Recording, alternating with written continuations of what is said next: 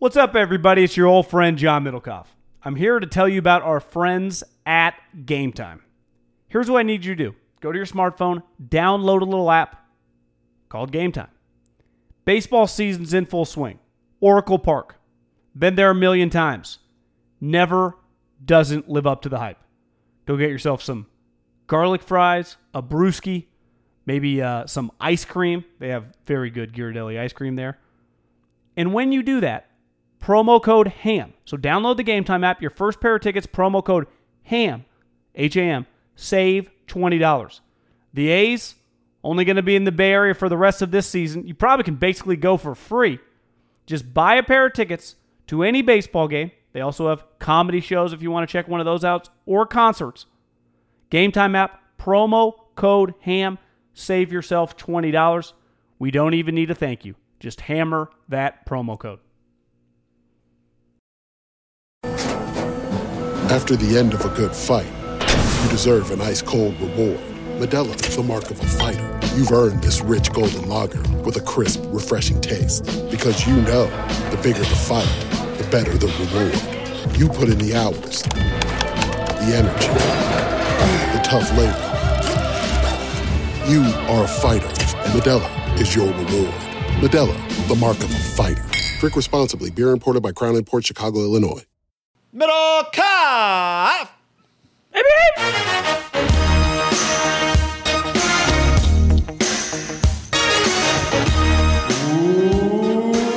Welcome to Super Bowl week. Yay! When's the Leigh Steinberg party? Did you- are we in? Did we get invites this year? I, I was texting with Jeff Schwartz. Uh, he said the, all the Super Bowl parties are shut down. So I, I guess Even they're not happening. Steinberg's? Yeah, I, I I've been invited to that thing every single year. Never never attended. Never been able to go. I know. No. Maybe next year, John. Where's Does the it Super feel like Super Bowl year? week to you? No. No, Me because either. Super Bowl week always starts the same way for me with the watching of the Pro Bowl. And I didn't even get to do that on Sunday, you know? Pro Bowl exists this year. Uh, the Pro Bowl celebration existed, apparently. I did not catch a second of it, but I saw some retweets on my timeline of like players holding Pro Bowl jerseys. Like it looked like Kyler Murray, but he's like on vacation, but like he's got his jersey with him, Yeah. smiling. You know, Kyler from Greece. isn't it pretty sweet to make the Pro Bowl in a year where you don't even need to fake it and you get the bonus? do you get the bonus? Well, you fuck yeah, in your contract. Oh, but I mean, you don't get, I guess you don't get like the, I don't The think the Pro. Bowl really pay. I don't think they really pay you. Oh, they do. I think they remember I, one time I read it was like sixty grand to the winner and the thirty winner, grand to yeah. the loser. But they give you the free week in Hawaii with your kids and you drink and you hang out. Yeah. And you, I don't yeah, think, so yeah, a little bit of a loss. I would guess it doesn't matter how rich you are, an all expenses paid vacation is still an all expenses paid vacation. especially when you factor in like for the individual it's not as big a deal but knowing it makes his wife happy his kids take take, the your kid, yeah. parents take your brother. It's just and, and what are the, what happens? Like your brother's out there like uh, he's just drinking beers with Peyton Manning over there. You know it's just it's very relaxed. Yep. You don't have to worry I've about heard I've always heard great things like people with the Chiefs over the years back when Andy had Alex and they weren't going to the Super Bowl. They used to I think they coached Super Bowl, uh, the Pro Bowl a couple times. They said it's a blast. Remember Nagy like took pictures with Odell Beckham Jr. with his kids Yeah, and- that was the story with his like- kid. Got to meet everybody, right? yeah, they were like pigs and shit, you know, just hanging out with Odell. Odell when they did it was like a was like a Steph Curry. Yeah. I don't I don't think it'd quite be the same, but three or four years ago, people forget. You're Kyler, Kyler quick. might be that guy this year. You know, coach's kids would want to see Kyler. I think Kyler would be up there. I think Lamar would be really big. Yeah. Video games, right? yep, definitely. I, I remember last year. I forget who was coaching the game, but their kids, like Lamar, was the hit. Everyone wanted because if you're a video game player, you would be the Ravens and just run around with Lamar. You would kick ass. Yeah, because I did that, that? with Michael Vick back in the early 2000s in college with Madden. Right. You're right. That was somebody last year. Well, it wouldn't have been Belichick. Who did he beat? Vrabel, maybe, but it could have been uh, the second round. It wouldn't have been Harbaugh. I don't know who it was. I thought. it was, see, it was actually in my head it was Harbaugh, but it wasn't Harbaugh. No, because you his kids, what they could just take a picture with Lamar whenever. Yeah. right? In theory, Um. Anyway, podcast brought to you by Eaze.com. Promo code Ham, everybody. Or if you're a returning user, promo code Ham10 get you 10% off. First time users, promo code HAM get you 20 bucks off your first order of $50 or more. Big discounts, big things happening. E EAZE.com. Promo code HAM for our first time users. $20 off a purchase of $50 or more. Pre rolls, vapes, edibles, topicals, you name it. Go check out the website. It's really easy to use.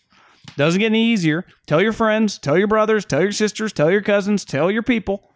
Also, if you're a returning user, use ham10 to get yourself a little 10% discount. How do you beat that guy? I don't think you can. Can you? No, you can't beat it. It's the Super Bowl this week. Put it on the table next to the nachos. Just got to be 21 or over. You get verified online in minutes, and then bam, delivered right to you uh, in just a few minutes. It, it can't be easier. We appreciate the support of the podcast. We appreciate the enjoyment. We appreciate the DMs you send us of everything you guys are getting on Eaze. You can get drinks, by the way. THC IPAs. Oh, shit. I'd take one right now. eaze.com, promo code ham or promo code ham10. Tell your friends, tell your friends. Uh, podcast also brought to you by DraftKings, where uh, I was in fifth for a lot of Sunday afternoon. I eventually fell out of the top 10, I think. Uh, congratulations to our uh, winners in this week's uh, DraftKings game in golf.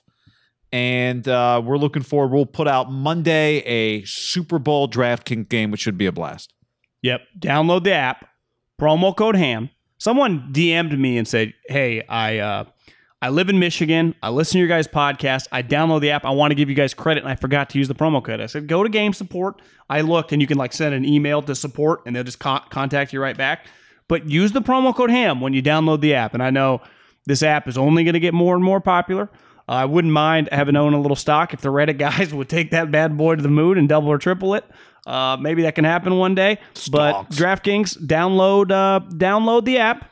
You can play. You know, you don't just have to play football with us. I mean, we play golf every week, and maybe we'll play golf. I think they're playing uh, Phoenix Open this week. guys. Oh, fantastic. This is a good sports week all of a sudden, then, because it starts on Thursday. Uh, I, I think they allowed you know that whole where all everyone gets wasted. You know, whole sixteen. Yeah. Uh, they're going to allow like ten thousand people in there. It's usually like eighty. but- Hell, 80, 80 people would would actually you could make a lot of noise. Um, DraftKings, the Super Bowl uh, 55 golden ticket giveaway. When you use the promo Oh. code HAM, that's what's big because you get up to $55 million in prizes up for grabs. Here's what you do. You get uh, you you sign up with the code HAM and then you enter the free Super Bowl prediction challenge. And once you submit your picks, you will get a free instant prize of up to $25,000. And if you have the most predictions correct, you could win up to a million bucks. So go get it. Uh, download the DraftKings app, promo code HAM. Everyone every every every every everyone gets an instant prize up to twenty five thousand dollars just for playing, and you can enter the free fifty five million dollars Super Bowl challenge. See terms and conditions. Eligibility restrictions apply. See DraftKings.com for details. If the Rams had had Matt Stafford, are we sure the Bucs would have been in the Super Bowl, or would it be the Rams? If the Ra- that's a good question. I mean, the I Rams think they got would've pretty been- far with Jared Goff and uh, John Wolford. They would have been right in the mix. I'll tell you that much. I was reading one of the athletic writers, maybe that covers the Rams. He, one thing he said was like, you could tell McVay was downright giddy the week he got to game plan with John Wolford. Like that's That's not a good sign if you're Jared Goff. Hence, two weeks later, Gonzo. you go. Before we get any further, John, real quick, don't forget go check out the Haberman and Middlekauff YouTube page. Yep. And uh, like everyone's been doing, leave a review on the iTunes review sheet. You just go there, Haberman Middlekauff, where you listen, leave a little review, five, four star, whatever many stars. If you like the podcast, great. If you don't, just leave a question and we'll answer it here on the show, mailbag at the end of the show. All right, we will get to. Uh, we got a bunch of mailbag questions for the end of the show today, actually. Uh, so we'll get to that a little later. But uh, this is a meaty pod, so let's dive in. Matt Stafford got traded on Saturday night in I uh, following sports for three decades plus. John, one of the most unique trades I've ever seen. Uh, it, we thought the Rams were stuck with Jared Goff, and they got unstuck. Two firsts, a third, and Goff for Matthew Stafford. I looked down at my phone. I went deep into the archives. I was watching Double Jeopardy, late 90s, Tommy Lee Jones.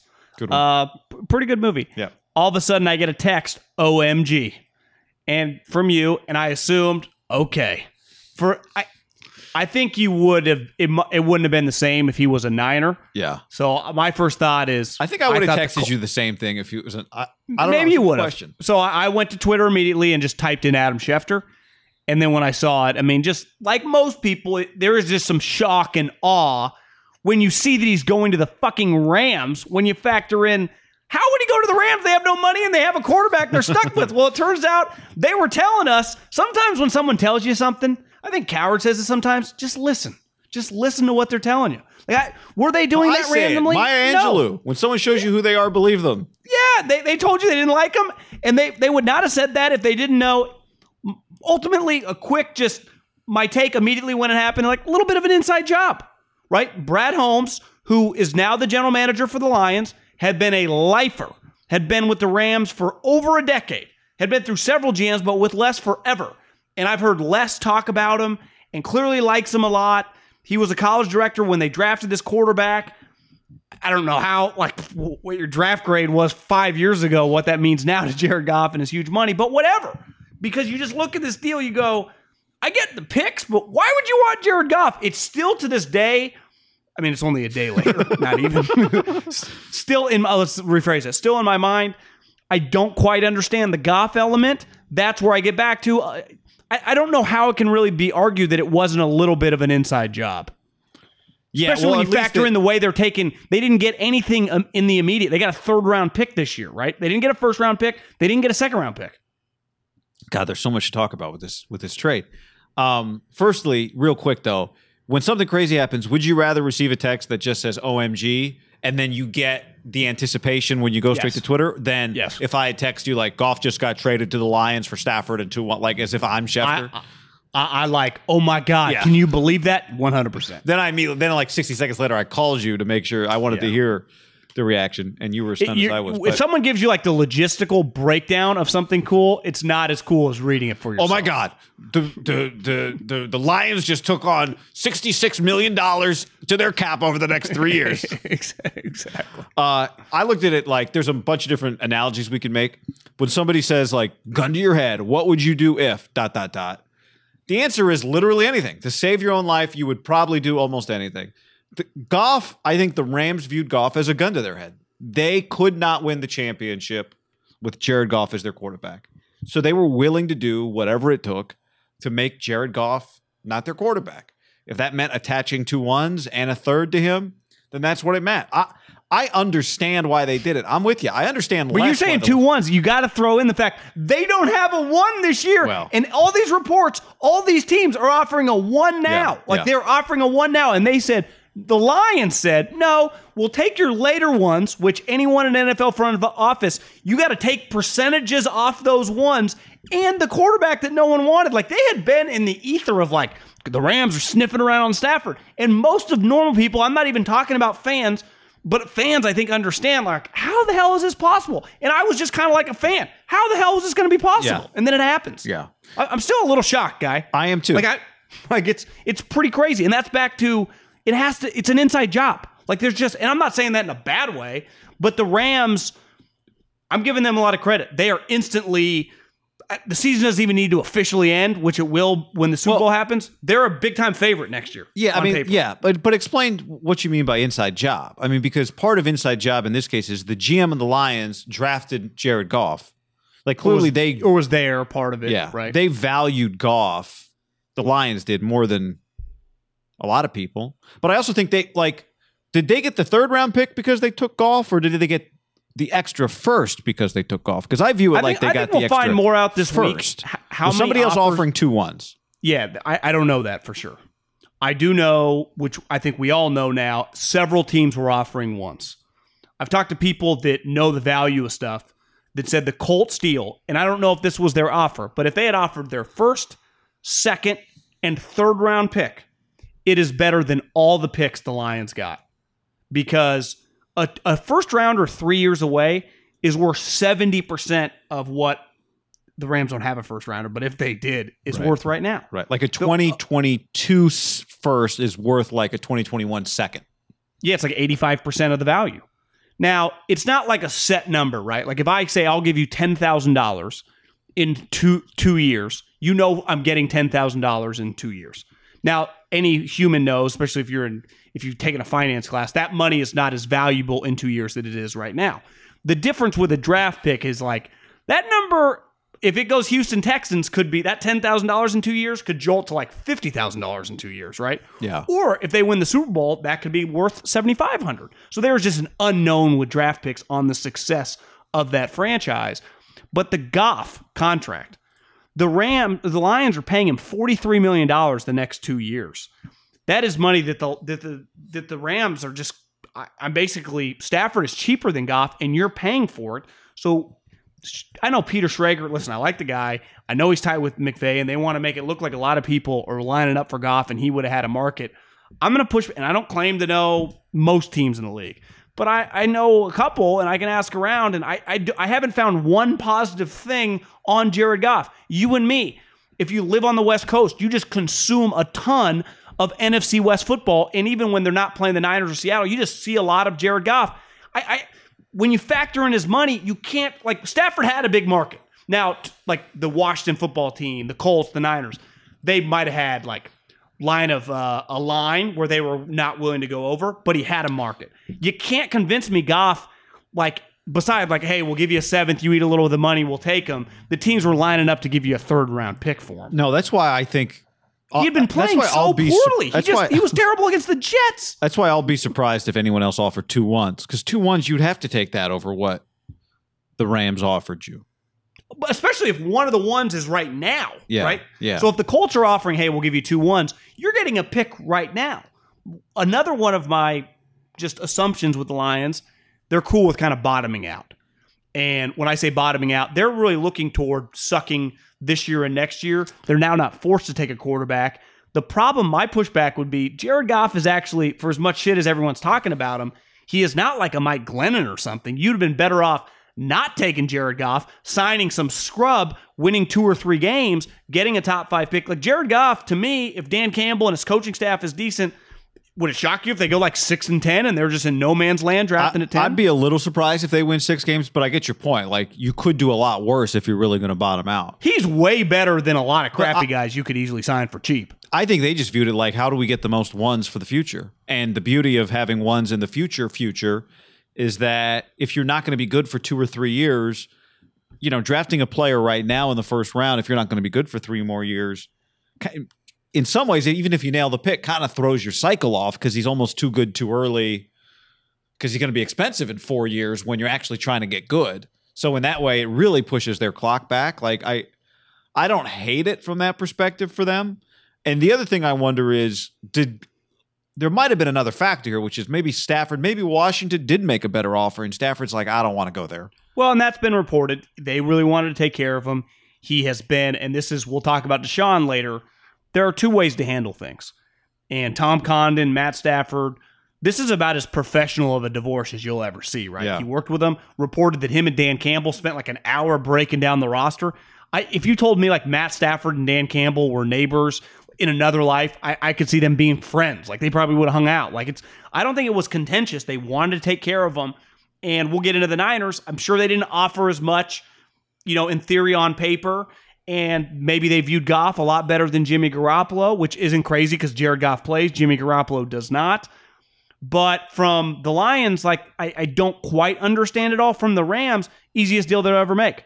Just to get Matt Stafford to get and get rid of Jared Goff for some future ones. That they clearly don't give a shit about ones anyway. Guy, right now on paper, again, if this was a normal year, the combine's not happening. The combine happens at the end of this next month. We're, we're still when we're recording this. I guess tomorrow's February first. We're still in January, so like a lot of movement can still happen. A lot of guys can still get traded. Nothing. th- There are still teams playing, but the Rams, regardless what other teams do, including the Niners, I don't see how with Matt Stafford and the roster of the guys they already have, they're not just one of the clear favorites in the NFC. And until the Niners do something to me, even with Seattle too, they're the clear favorite in the NFC West. The Rams are. The Rams are. Yeah, I agree with that. Based on the acquisition of Stafford, I would not have looked at them that way previously. And part of it was I knew that I knew no matter what the state of the Niners is, with a solid defense, they can beat Jared Goff. We saw it repeatedly. I said it. We've talked about it for a long time. That Goff is not a day off for the Niners defense, but it is what it a day they off. Huh? You called it. Did it. I call it? Well, okay, well, it's a day off. It's a vacation day. Stafford. because that's what it's been. Yeah. It's exactly. It is right up their alley. It is, you know, It's what you They, get. thri- they thrive against non-mobile quarterbacks, and it- not even just like- non-mobile quarterbacks, non-guys that can really just sling it. what he's been for them is if it's a divisional opponent in baseball and somehow you play him 17 times and you see their ace like once. Like you just, oh, it's once again, we're getting their third, fourth, and fifth starters. It's incredible. That's what Goff. That's what Goff has been for the for the 49ers defense. So, I look, I, bottom line, and Rams know- have balls. Give they get that. they do, but bottom line, I I think when you look at it like they didn't have a choice, it, it's it's less about like how big their balls are and more about can we win a championship with this guy? If the answer is no, then we have to be go we have to be willing to do a potential deal with the devil to get out of it.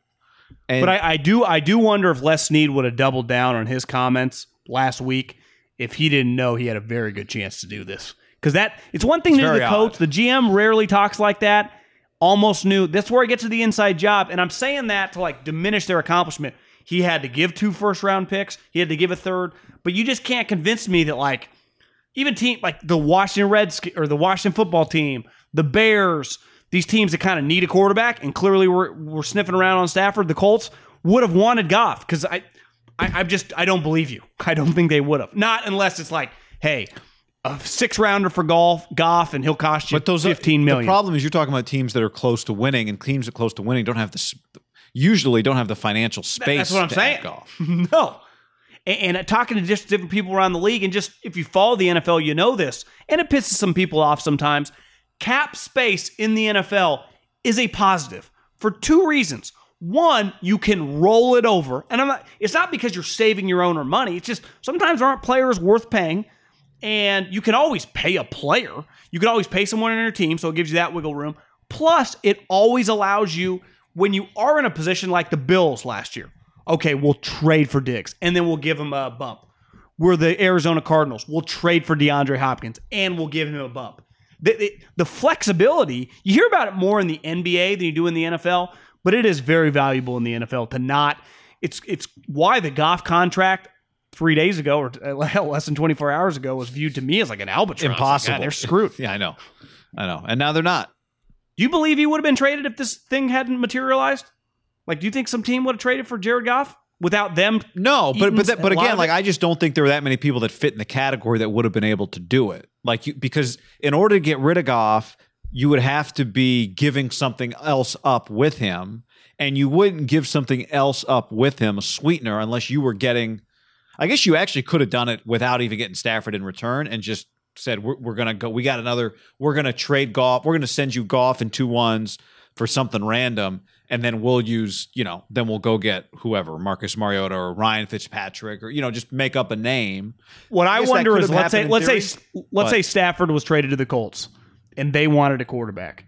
And you go, maybe they would have just taken, hey, we'll give you a third round pick. You take Jared Goff, and you guys can just deal with Jared. They might have done that, right? Uh, see, I feel like you still would have had to give him something better than a third to take Goff. I tend to agree, but I wonder then if it was this because you don't have a first round pick. You give us your third this year, your first round pick next year. That was the cost of Stafford, and then the one in two in 2023 was the cost of. That's what I, I think. I don't think we'll find out somebody was offering two ones, and the second one was the cost to take off. And that's why, again, I say So like, for them, so for them, it was worth it. Like eat some of the money, get the extra first round pick. it's like when you buy a pick. even though we don't NBA. get one now.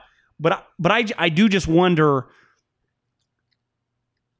I, I saw someone say this on Twitter actually, and it made some sense. That the one thing this it was like a Lance Zierlein, someone like involved in the league, around the league that knows. This year's a little weird, right? Just the draft. You don't know that much about your players. The you just there's no combine that you scouts weren't allowed Less in. games. Some guys Are, didn't play. aren't you going to be better off next year just evaluating the guys when you can go into schools and, and definitely in two years? So maybe you just Dan. They're they're taking a big picture view, but but back to the Rams, I they would do this. They, they might have thrown in another one to do this deal. Like They've, they they've wanted been allowed to, and they you mean. wanted They weren't. They're not. The league rules prohibit them. True. The other thing is they're in LA. I would add that too. Like being in LA might be a factor here, right? Like you just have to stay to stay relevant. You just splash, you get rewarded for it. They're the most aggressive team in the NFL by a wide margin. There are some aggressive teams in the NFL. Like yeah, I don't. but see part of the reason they've had to be this. aggressive is they've signed two contracts that fucked have been up, yeah. immediately terrible. Did the Niners miss out on Matthew Stafford? Now that we know the price, and it's hard because Jared Goff was included to make an apples to apples comparison. Like they traded two ones, could the Niners have traded two ones? But seeing the price now, did the Niners miss out? Should they have gone to two ones? And if they had, would that have gotten the deal done? What do you think? To me, if he had ended up on Washington and definitely on the Colts, I don't think it would be that big a deal. And I don't think fans would be up in arms or questioning anything. But he ended up on the Rams, who are in the division and a team that the Niners recently have kind of kicked their ass. But I just, McVay Shanahan, like it's a thing. It's a thing we talk about nonstop. So I, let's dive into just the, the package. One, I understand anyone this stinks because you go, the Rams got rid of Jared Goff. The Niners, we've been fucking talking about Jimmy Garoppolo for whatever, you know, three years really. The year he hurt his ACL, then the year he goes to Super Bowl, and now this year that he just this year was a disaster. And there's they still got him. Now it's early. It's only you know like I keep saying January 31st as we're recording this. A lot. The free, this is not doesn't even become official till the middle of March. But as of right now, they got rid of Jared Goff and got Matt Stafford. They, they just pulled that off. And the Niners just still stuck here with Jimmy Garoppolo. You know, you just reminded me that two weeks ago we had a conversation about about the Rams and the Niners and the division. And one thing I felt, and I think you agreed, was whatever happens with the Rams and the Seahawks and the Cardinals, the one thing you'll always feel good about now as the Rams get more expensive and they don't have this, you know, collection of first round picks that have they've they've been using to reinfuse their team with talent. For the next two or three years, they won't be able to run away from you. They won't be able to truly separate themselves from the Niners, even if they're good, because of Jared Goff. Like he just limits them. And ultimately, I think that's a big reason why they did the deal, is because they knew they had a limiter. They could not accelerate past a certain speed because he was their quarterback. And now you look over and go, oh my God, they actually upgraded.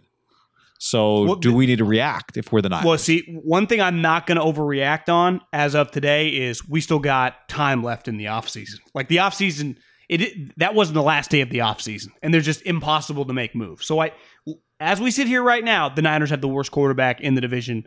I think by a wide margin. Like if you just, what quarterbacks do you want? well, they're the no one if it was girls in a bar be three babes some younger than older but no, jimmy actually is probably the best looking one but in this analogy he's by far the worst looking one so it just it's a disaster different from strokes that for different folks, John. yeah, it's a disaster from that standpoint Um, now yeah, I would mean, they have would they would they have accepted like what if i had told you they had traded pick 12 a 2021 is this your yeah 2022 first rounder so pick Right. 12 next year's first rounder let's say let's say the third is next year because part of the rams giving the third is they just didn't have anything to give them they had to give them something so the third is next year and jimmy garoppolo i think people would have been like damn right they gave him two ones and this one is really good yeah. So I would just if you just base it on the Rams ones, one thing I think you have to take into account is in the last four years, the Rams have been, unlike the Niners, to the playoffs three out of the last four years. And two of those four years, they've been in the second round, and that one year they went to the Super Bowl. So every so two of those years, their picks have been past 24. So right away, pick 12, if they just make it to the divisional round, let's just say one of the next two years and first round and out, pick 12 right away is like better than pick 23 and 24 in back-to-back years right? Or the colts or whoever. Like that's 12 is a lot. And we've been talking about that. Like it's it's hard to just throw other ones with 12 because you go 12 is not equal. You could give me pick 24 if you wanted to get to 12 would you do 24 in next year's one? You might but you think about it. Like that's a lot 12 is a powerful entity Yeah, I would commend if the Niners had done that deal, I would commend them for being aggressive for a player that's clearly an upgrade. But I would, and we talked about this potential beforehand. He's not a flawless player. His ceiling is high, but my primary concern with him is the durability. Even though he's clearly a tough guy and he has played a ton, the fact that in 2019 the back is what cost him half his season. Um, that's that's a concern. Now and, ha- and had some back pain this year. And had some back pain this year and he's not exactly behind right now at least. The niners would their offensive line needs some help just like the rams offensive line needs some help. But he makes an offensive line better than jared goff makes an offensive line too. But anyway yeah i, I would be giving the niners credit for being aggressive. Um, I would say that's a lot. I would I would not love it. I would feel good about the fact that they upgraded a quarterback, which if you just say you upgraded a quarterback, is that good? Yes, that's always good. Yeah. Because that's what we're giving the Rams credit for, and they're a contender. Now, I think their team on paper, because they have all these stars committed, right? Jalen, Donald, Kupp, Akers, uh, who else? am I- Robert Woods. Like they are kind of ready. Like the Niners, there is some turnover going on with them. They're going to lose a bunch of players this year. They have like these new influx of young guys that I think like Kinlaw, how good can he be? It's still unknown. Upside feels high. Bosa coming back off an ACL. There's just some question marks. It would have been a risky move because I would have been like, wait. And again, I'm someone that thinks I can flip Jimmy for like a fourth. I don't have to include Jimmy in that. Like Jimmy is separate out. My my one, my two ones alone should be enough. Because my two ones, 12 and next year's one, is better than what the Rams got. Or excuse me, the Lions got. Because Yes, assuming the, Lions don't future like Jared Goff, which at this and point, that that to me gets back to the inside job slash inside information or the GM convinced Dan Campbell to like the guy. And if they like Jared Goff dramatically more than Jimmy Garoppolo, which I think is fair to say, maybe they do, because you could argue if like you just needed a quarterback, I give you 12 and Jimmy Garoppolo and like next year's three, that's a lot. Because Yeah. 12 is a lot. Right? The Niners last year went from they didn't have any picks, remember? They went from 13 to 14. They used that extra pick to get to move up to get uh Aiyuk. Aiyuk.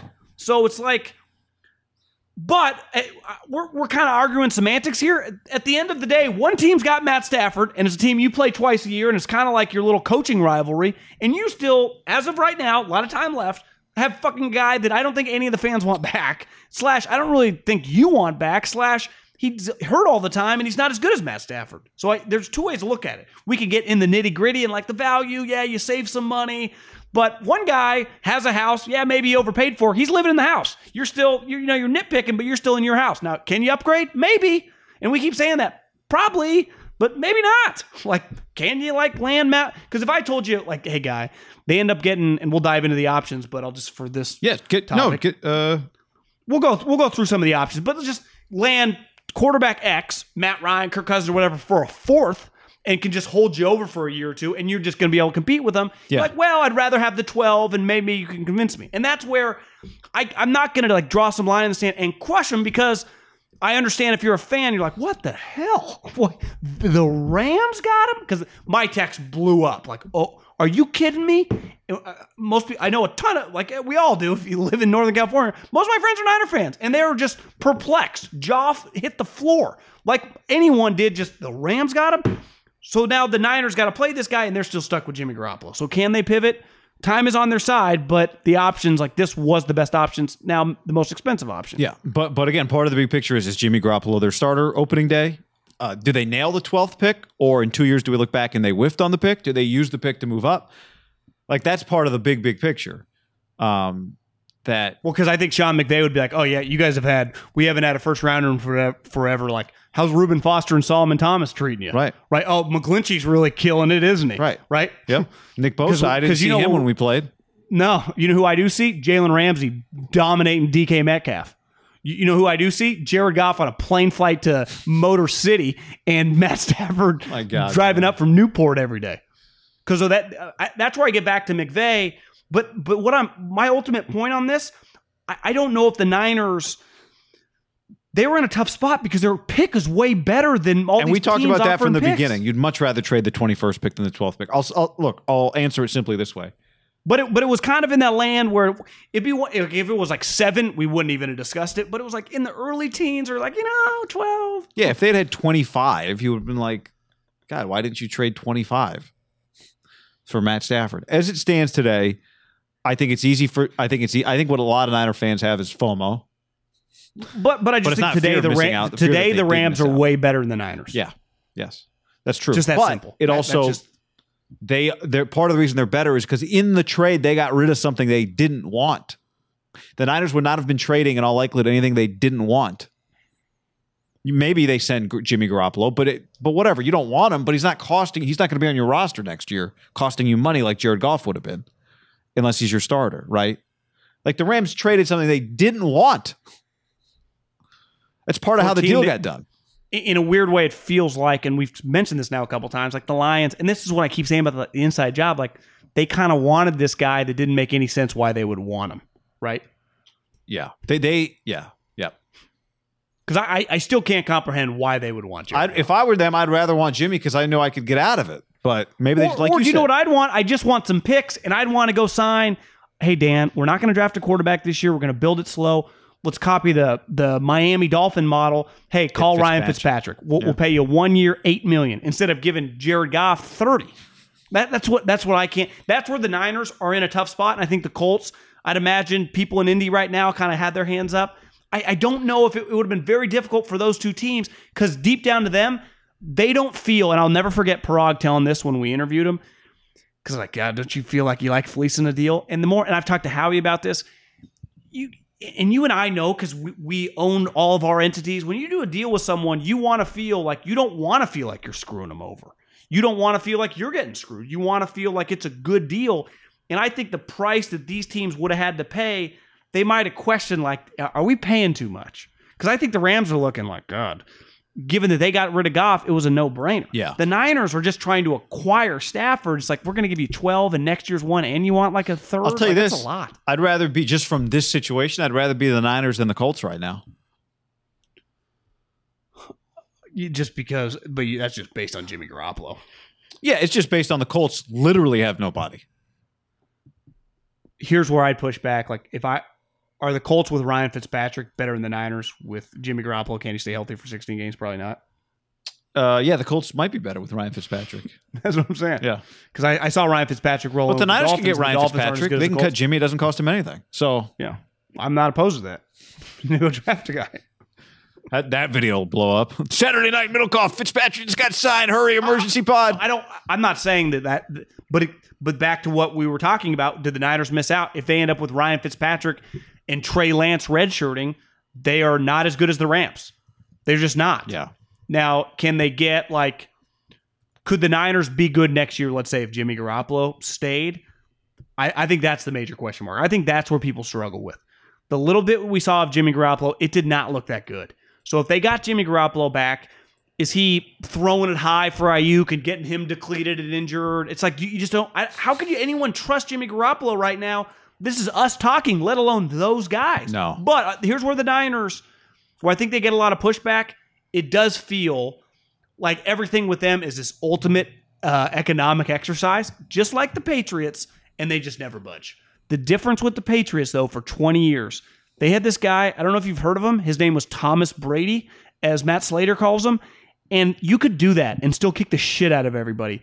The Niners, sometimes it feels like, uh, could they have been a little more aggressive? Uh, and they're not winning enough. And this is. I, You're saying they're too to picky you- for how, yeah, how I mentioned this to they're you before the podcast. If the Niners, it's easy market out here.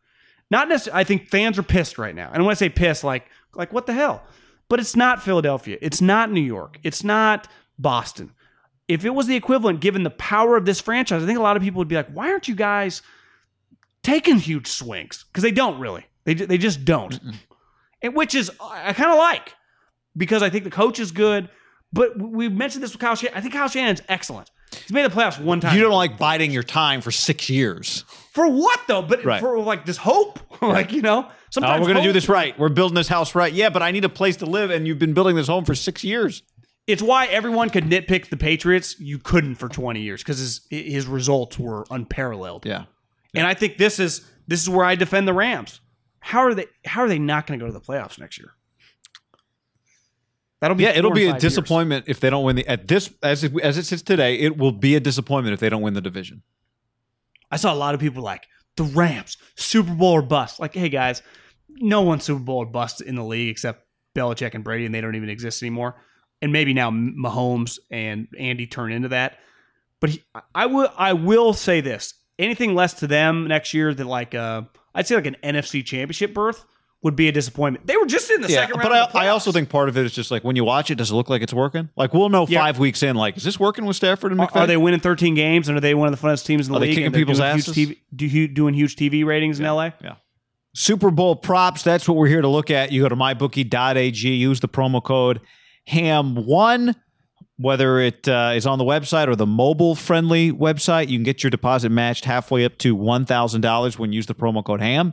And the number one, it's, it's that simple. The best part, they make it simple. You can deposit instantly using a credit card, bank transfer, Bitcoin, whatever you got to do. Do it uh, at mybookie.ag promo code HAM1. And just remember, if you accept the bonus, you do have to bet your full amount before you're able to withdraw funds. You can also decline the bonus. Just use the promo code HAM1, whether you're betting on the NFL, the NBA, college ball, MMA, soccer, latest odds, all there. Prop builder and live in game betting, John. Well, guy, you know what happens this week. It's not just the game, and it's the most bet game, the most money bet on an individual game by a mile every year. And I would imagine this year is going to shatter records, right? Now that gambling in America is more legal, all these people like us talk about it nonstop. So we'll get into actual, maybe our pick later in the week.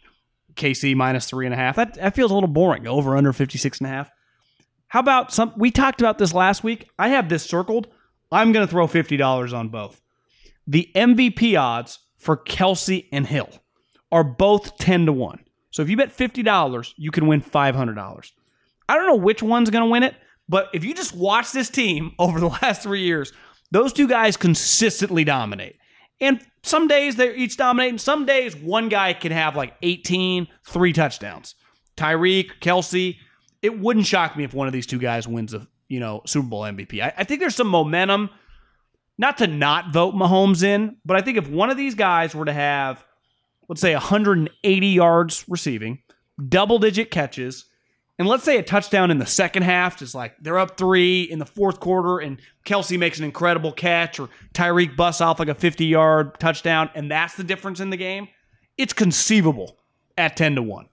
I just think those odds are pretty good for two guys that just produce at historic high levels, right? Because I obviously Brady and Mahomes are the easy ones, but I think these two guys are just interesting bets given their odds. Yeah.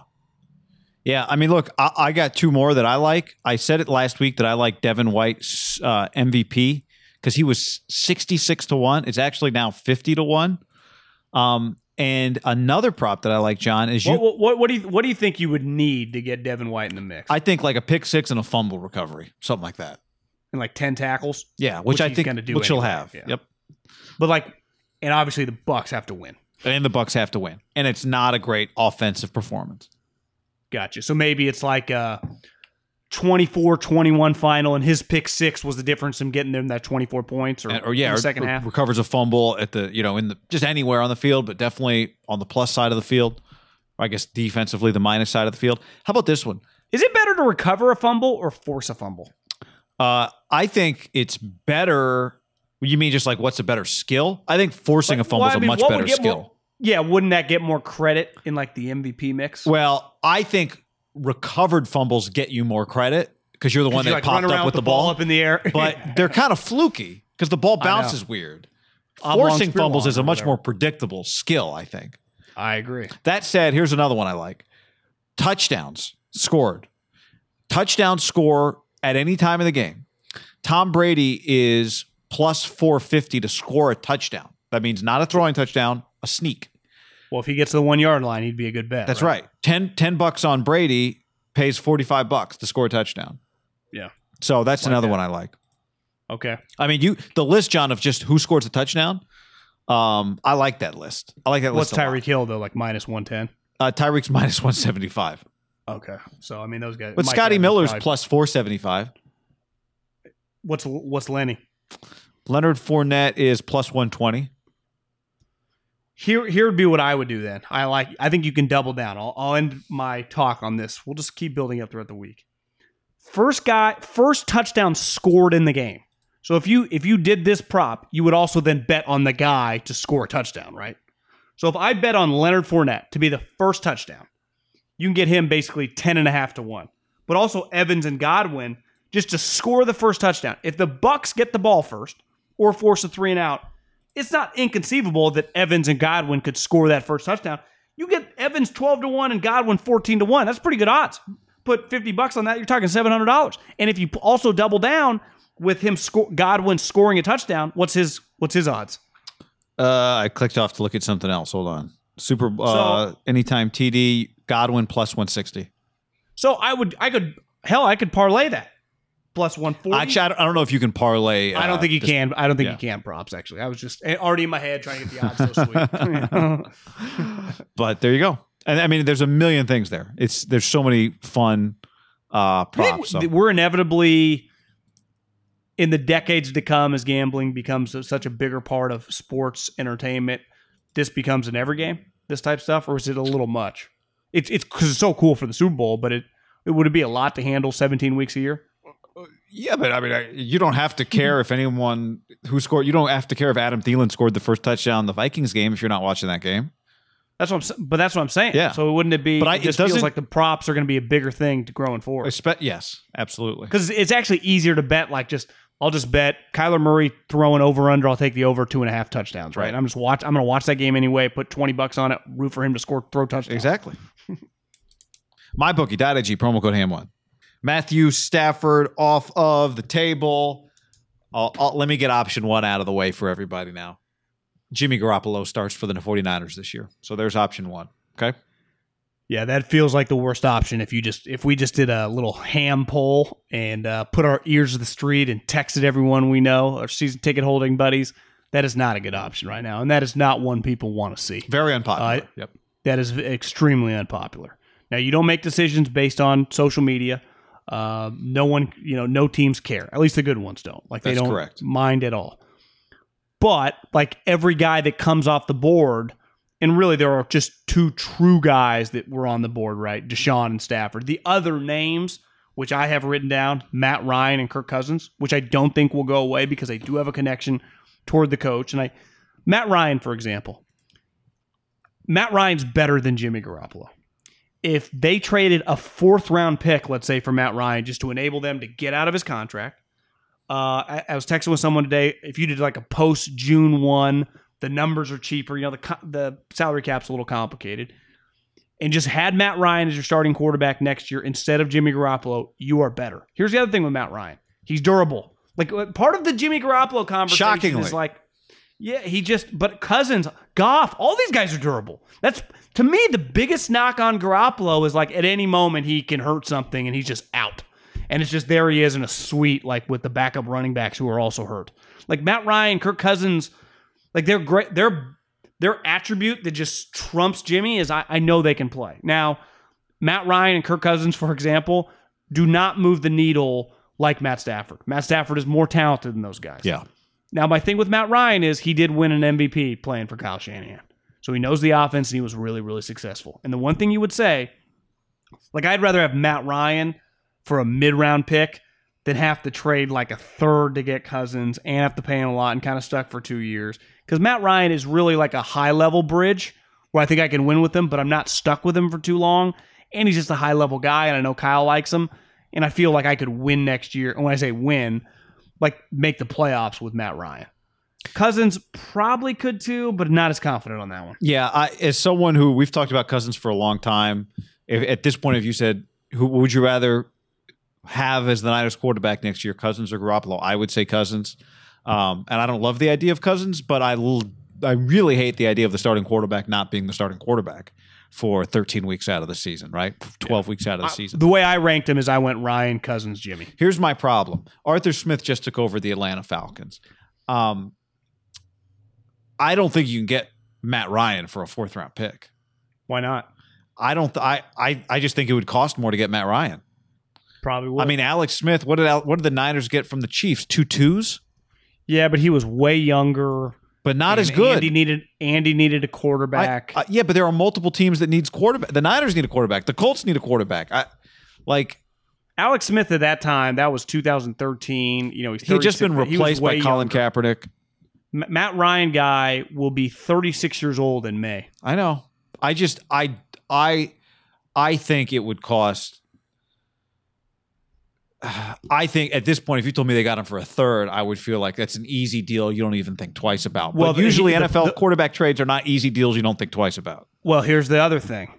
If Matt Ryan is on the block, the teams that like Washington was sniffing around, the Bears, like why wouldn't they want him? His his market for teams that need a quarterback would be those teams. I right? think my prediction right here. Tell me, you might think I'm. I think Matt Ryan would cost two twos.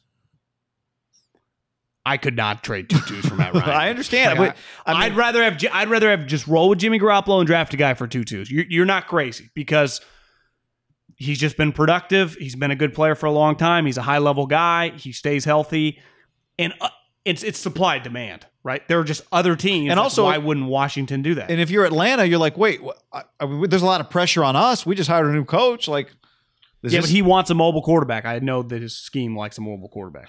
so who's he going to do? You- in- Who's he going to get? What do you, you think? Kirk Cousins would cost less than Matt Ryan? Well, I know- um, Like, would you trade for Kirk Cousins? For Here's the two? problem is, would you like, rather the have Cousins for a two or Matt Ryan for two twos? ugh. Cousins for I a don't two. see, I, I don't really want either of no, these I know. for that. Uh, but the problem is I, the I- Vikings. I, like I like both these guys for fourth round picks. Yeah, the Vikings might not. Kirk might not be cheap because the Vikings, like the Kirk Cousins and their offense, is not their problem. No, he keeps them competitive. I, I don't think Kirk Cousins is going to be available because if I'm Minnesota, my my attribute to like get me in the mix next year, which I think you kind of saw, you know, if I can stay around eight nine wins, I'm going to have a chance. You know, in that December push. My offense is good. I have a young star quarter or wide receiver. I have another wide receiver that I love. I just paid a running back. I've invested into my offense. Would you rather have? to me, the to me the Matt Ryan thing is more new coach. You draft really high. You draft one of these young quarterbacks, and you just start from scratch, and you get rid of Matt Ryan. Now, I, you're right. I, I'm I'm talking more like a fanboy than I am realistically. You have to factor in if Matt Ryan's available, he's under contract, he's a high level guy, and he produces, and a ton of coaches and coordinators are going to like this guy infinitely more than every fan we know. It won't even be close. especially Kyle Shanahan and the Falcons would. But I, that. but I think like the Matt Nagy's, the Frank Ron Reich. Rivera's, like they, they will be they would he would have a big market. Is it inconceivable that like the Colts would just trade their one for Matt Ryan? Because what if Matt Ryan could give him three years what Philip Rivers just did in there in the yeah, playoffs? even I think his contract is basically a two-year deal. That's if you were Chris. Ballard, would you give him a one for Matt Ryan? I think you'd think about it. I think you would too, because I think this is what you. I, this You're is right, what I you're always right. think He'd about with he- quarterbacks. He, he can't he can't be had for a fourth. well, this you got to remember this with a quarterback. If you're going to get a quarterback, it has to hurt when you trade him. It hurts. It never. It it always hurts when you trade for a quarterback. Always. Yeah, And it might work the out. Lions, like the Lions fans. Like Yeah, it we just just- got rid of Stafford. We end up with Goff. It hurts. It hurts. it never. I, I- c- tell me a quarterback trade that doesn't hurt when you make it. It it it didn't with Jimmy. Uh, you're right, but that's that's what made that trade feel insane. It's like, Uh, wait, we just got a quarterback and it didn't hurt. like it doesn't make sense. It didn't hurt at And all. Bill's like, it'll hurt when you send him back for a fifth. You know, you know what it turns out, guy. Too good to be true is probably a little unfair, but it was. It felt a little easier than it turned out to be. Right? It's like God, we just got a franchise quarterback for a second, and he came to those, and then ACL injury. Then he, even when he gets his team to the Super Bowl, he kind of got crushed, and the next year's a disaster. It was. Uh, it was a rocky road with that too. It wasn't smooth sailing. It wasn't like God, we uh we fleeced Bill. No, Uh, but it was it was a win-win trade in the end, and low risk for both teams. I mean, the Niners needed a quarterback, so I do think where the Niners been- trend. I think where the Niners trend now a little bit more is the draft than they do uh, with this quarterback market, unless they can get one of these guys for quote unquote relatively cheap. If they get like Matt Ryan or Cousins for like a couple threes, I think they would do that. I, I have a hard time seeing them trade first and second round picks for quarterbacks in their late thirties. I just I, I have a hard time. Well, even when it's a Matt Ryan that hadn't won an MVP with Kyle and Cousins that Kyle like you know, wanted uh, football Mary for you know, like way too long. It didn't make any sense. Like Kyle, you're the good looking one in this relationship. Why are you in love with this guy? And even and, and we're like, oh, we got past it. Now it feels like, yeah, he still got the apple of his eye, kind of. It's Yeah. weird. I mean, it's not. I wouldn't say it's just gone. Would you? Still kind of out. it won't be gone until he's out of the league. yeah, no, it's not inconceivable that Kirk And then he'll be on staff. Even, even when he's older, is a backup quarterback for the Niners, maybe in like 25 or something. Right? It's not crazy.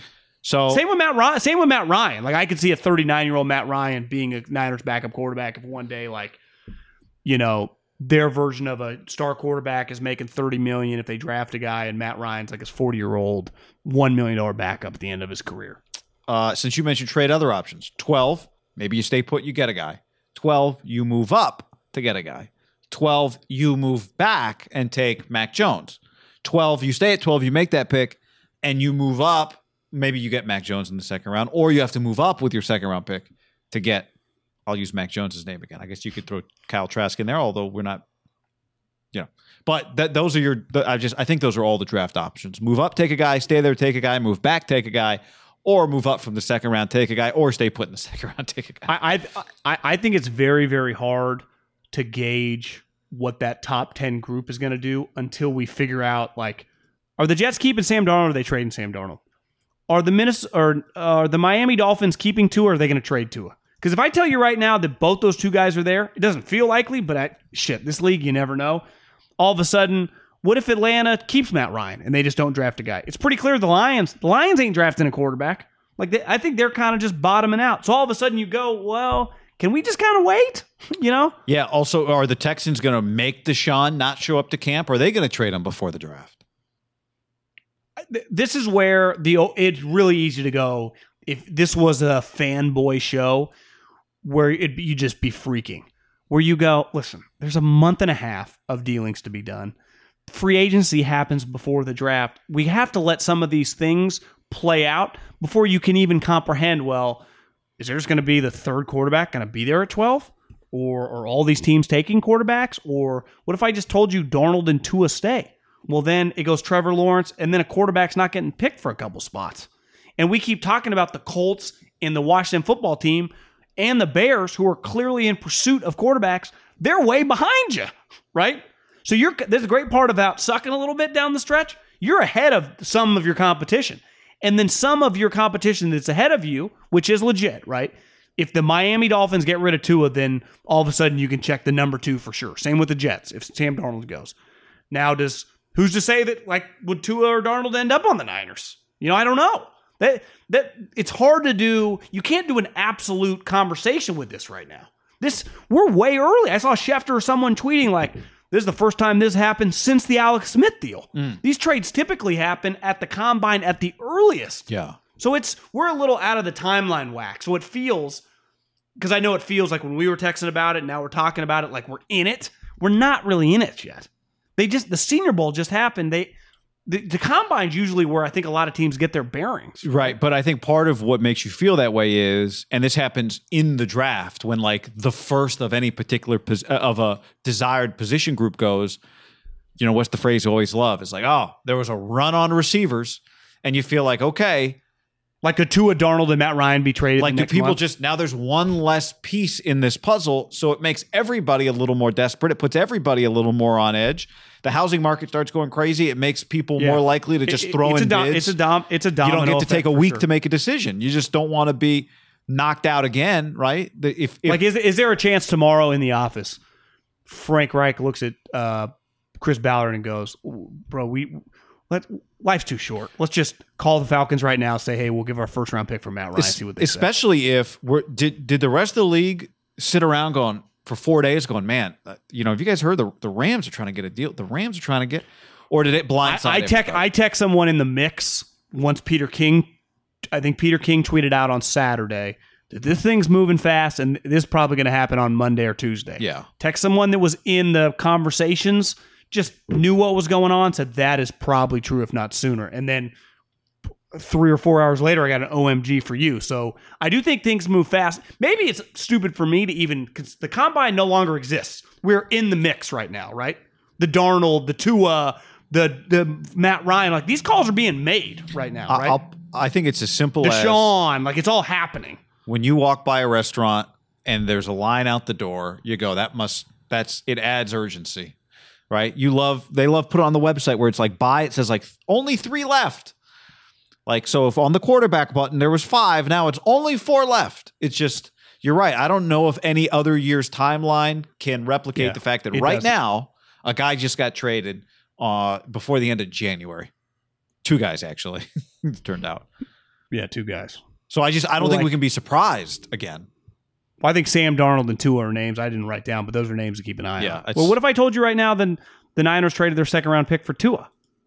I, I, you know, having watched Tua of this year, John, I wouldn't love that. Not very much. I wouldn't. I wouldn't like that at all. I'd say that's pretty stupid. But- what if I told you they got a third for Sam Darnold? I'd, I would, I, I would like to pay less for Sam Darnold than more for Tua Tagovailoa.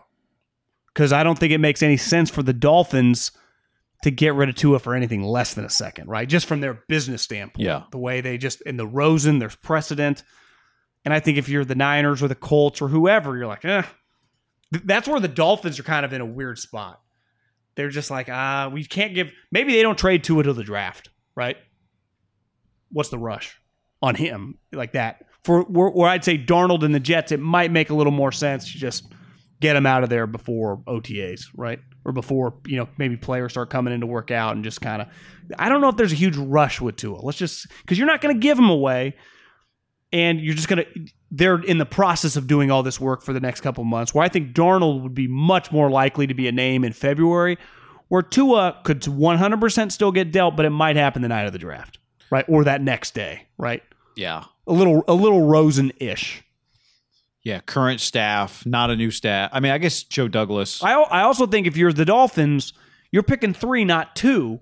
So you go, well, we'll just get we'll just get our number one guy that's not Trevor Lawrence. Well, what if the Jets take that guy? Well, part yeah, but see the, what the Jets do could affect you, right? If the Jets are staying with Darnold, they might. How far back do they have to go? They might stay put, right? If the if the Jets keep Darnold on draft night, Miami goes, Just to take oh my god, we could get the second best quarterback in the draft. Yeah. AKA maybe our the guy that we view as like a number one guy in a normal draft, non Trevor Lawrence, Right. right? now, the risk there is that the Jets would trade out of that spot and somebody would come swoop your your guy, Which I think would be if you are keeping Sam, especially if you're like Atlanta at four. Jets. I think you could do a deal with the Jets, and the Jets would happily do that if they're keeping Darnold. Well, that's why if you're Atlanta and you're moving up to get your number one guy, it does make sense to get rid of Matt Ryan, doesn't it? Uh, it may- yeah. If you're it- yes, absolutely. It may, that's where you you convinced me on that. Yes. So there might, th- but this is what I'm saying. There's Like, a lot still out like- there for the Niners. That's the point. Yeah, there's just a lot of movement because w- if I told you that it gets reported the next month, Matt Ryan is being traded to the 49ers, or let's say to the Colts, and Sam Darnold is going to stay, then all of a sudden it might make some sense for those two to flip flop. I think the Jets go, we didn't just suck all year to go from two to eight. Right. Like, we still want one of the best players. Uh, but we're keeping Sam Darnold. We'll take Ja'Marr Chase, right? Or Penei Sewell, and we'll move him to right tackle, or whatever they're going to do.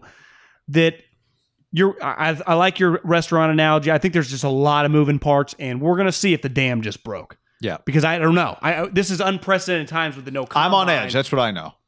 So you're just ready for shit to just. I'm just not turning my phone off during movie Yeah. night.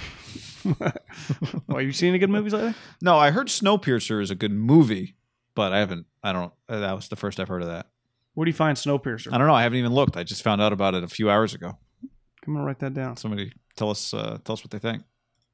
After Matthew Stafford got traded, there was a big discussion about whether or not it affects Deshaun Watson's value. I think the immediate reaction from people that I saw on Twitter was, "Oh my God, Deshaun's going to be even more expensive now." And then I saw a fair amount of people saying, "No, this this is so unique. This doesn't affect Deshaun's value." My immediate reaction is it does. It's a very unique trade. It does not affect Deshaun Watson's value. Deshaun Watson already was going to get you more than Matthew Stafford would get you. Um, what do you think? Do you think the Matthew Stafford trade affected Deshaun Watson's value? Uh, maybe a little. I mean, the, the the bar is just they got two ones and a three for Matt Stafford, right? But they also it's a little it was like a, complicated. there was like a salary dump involved.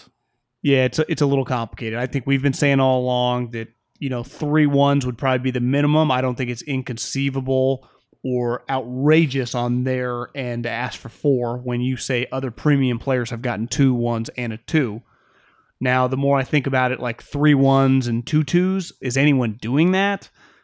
I don't know. You could argue three ones and a two is a shitload, but I got to know the first one because if the first one's in the 20s, that means I'm giving them to a good team. Like, let's say the Colts are like, hey, we'll give you three ones and a two. Well, you're giving me a pick in the mid 20s or early, you know, early 20s, whatever it is, 22, 23. And then right away, I think you're going to be good for the next couple years. So those picks are just going to be in the 20s, right? It'd be like the Washington team. I'd go, well, are we sure they're locked to be really good? Because I, we'll see. But they should be competitive. But I, I feel more comfortable going like Washington for three ones and a two than I would the Colts. And same with the Niners and Kyle. But I, I, I know the way these GMs think, and I think anyone listening just knows from watching them operate. Three ones is, is these guys' lifeblood. I mean, these guys, Howie Roseman, the draft, and just the building up to the draft, and just uh, Ballards and the Veaches.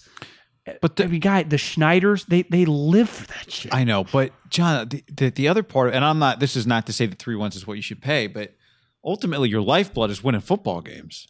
No, I know, keep your but I just think I think it's easy Getting to a franchise quarterback. You you often think about naturally things going wrong, and I think the the Houston Texans are a good example of they had some weird things happen this year, but Deshaun Watson had his best statistical year, and they won four games, and it's like, are, are we sure?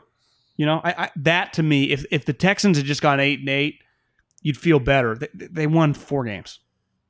And that to me would give me pause. And I'm not blaming that on Deshaun. I think he's an excellent player. For me, my top tier, and we've talked about this before, I wouldn't put him on that. Now I'd put him right in the next, like I know you can you can make runs in the playoffs, but I I think there's a lot of risk involved. Like I don't think this is and I think I would say the same, like, would I trade three ones for Josh Allen? I would, but I'm also not just anointing Josh Allen as some knockdown, drag out superstar, right? I think there's only a couple players that Aaron Rodgers, that Russell Wilson, like guys that I know, they just look at their their track record. They go to the playoffs every year, no matter what. Yeah, Deshaun hasn't proven that. Mahomes has proven that. Like I just I get nervous, you know, it's just factor in the picks and but if Mahomes was think, available, if- he'd go for more than three ones.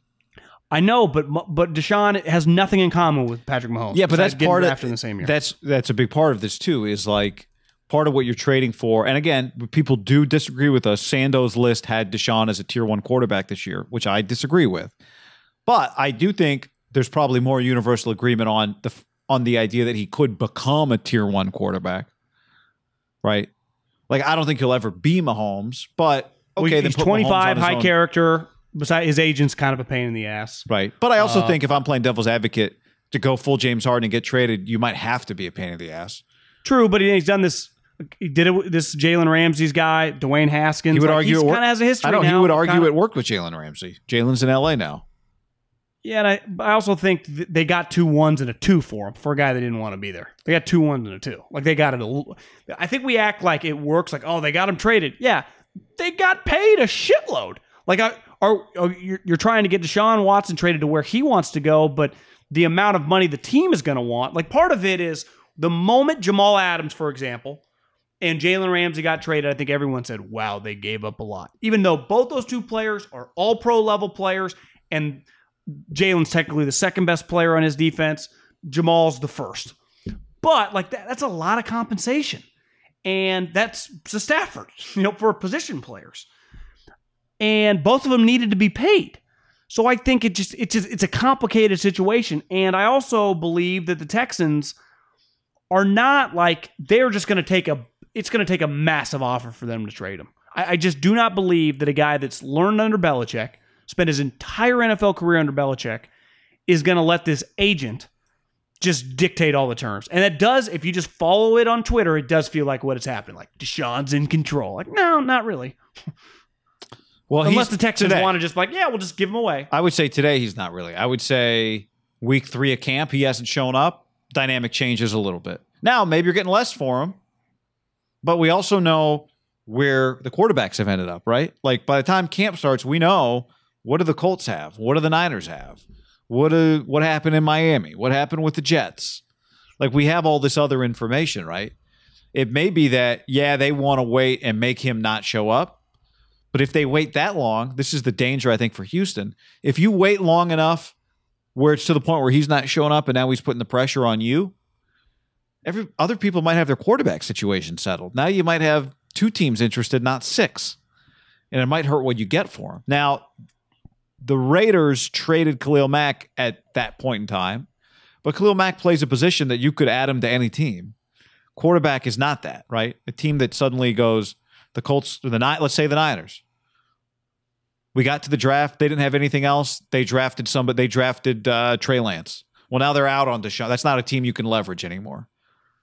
If you wait past that point, right to the point that Deshaun's holding out. Yeah. So I- that's where I think Car- it benefits them to be a pain in the ass because you've got to convince them well in advance we're not coming. And it sounds like the Texans deal is like, we'll wait and see. Carson Palmer, remember, threatened to retire and held out. Yeah. He got traded to the Raiders for a one and a two. After sitting So- out a year. Didn't he sit out a year? Uh, Uh, it feels like he. It feels like he did, but I I don't even remember that now. Let me see the stats page. He played. I don't- I'm not missing a year when I look here. No, he didn't. I thought he threatened did. to.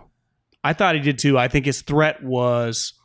So basically, what happened is Maybe they they uh they played uh they strong armed him and he showed up. Well, what happened is he did not report. They uh, Carson signed a contract. He made a commitment, gave his word. Palmer was placed on the reserve, did not report list July 29, 2011, after failing to report to training camp. Uh, so the Bengals had. So he remember he So didn't play did early on in the season, and remember what happened is they traded him in the middle of right. October. That's right. So remember he played he played that like Monday night football game or it was like a Thursday night That's game or whatever had just shown Yeah, up. that's so that right. It felt like he sat out the year, but he just sat out a peop, uh, you know a portion of time. And yeah, they got a first round pick and a conditional second. Now Palmer, you know, former number one pick, had proven a lot. I mean, 32 touchdowns, 28 touchdowns, 26 touchdowns, like had been at 26 touchdowns the year before. Was relatively young, right? Was in his late 20s. No, he got traded to the Raiders. He was 32. 31 to 32. I, I guess he's a little older because he was a fifth year senior and then plays five or six years for. So he comes in the league at 23, plays five or six years. Came in the league at 25. Oh, no. He probably came in because he sat a year, right? So he might have been 23. His Gotcha. first year starting, he was 25 oh, years old. oh yeah, he- right. God, times were different. yeah. I, I, I just I, I don't envision looking at my phone in the next month and seeing they've traded four first rounders, Team X for Deshaun Watson. I just don't envision that happening. What I could see a team doing, we'll give you two ones, two twos, and like two or three players. But you just know the way teams operate. Like no team's giving them four ones and a two. Yeah. Like, it's just I, I just don't see that happening. I'm with you, but but I I'm not saying that's right or wrong because you might, if he goes on to be one of the all time greats, you go, God, it was well worth it. For me standing here, I would have a hard time doing it. who did I see tweet? Because I think if the nine, if I told you right now the Niners traded three ones and two twos, I think they would get applauded. Woo. I'd be like, yeah, that's pretty risky. Yeah, uh, who I'm just looking. Somebody post a reporter I think that covers the team wrote that like they would want multiple players back. Which again, Yeah, what, what you would want want- and what you would get are two different things. But They'd want, but Texans. but Oh, so it was where- McClain. Texans want four picks and two players. so let's say two ones, John two McClain. twos, and two players. Yeah, Texans should uh, blah blah blah. The the Texans would want two ones, two twos, and two defensive starters in exchange for Deshaun Watson.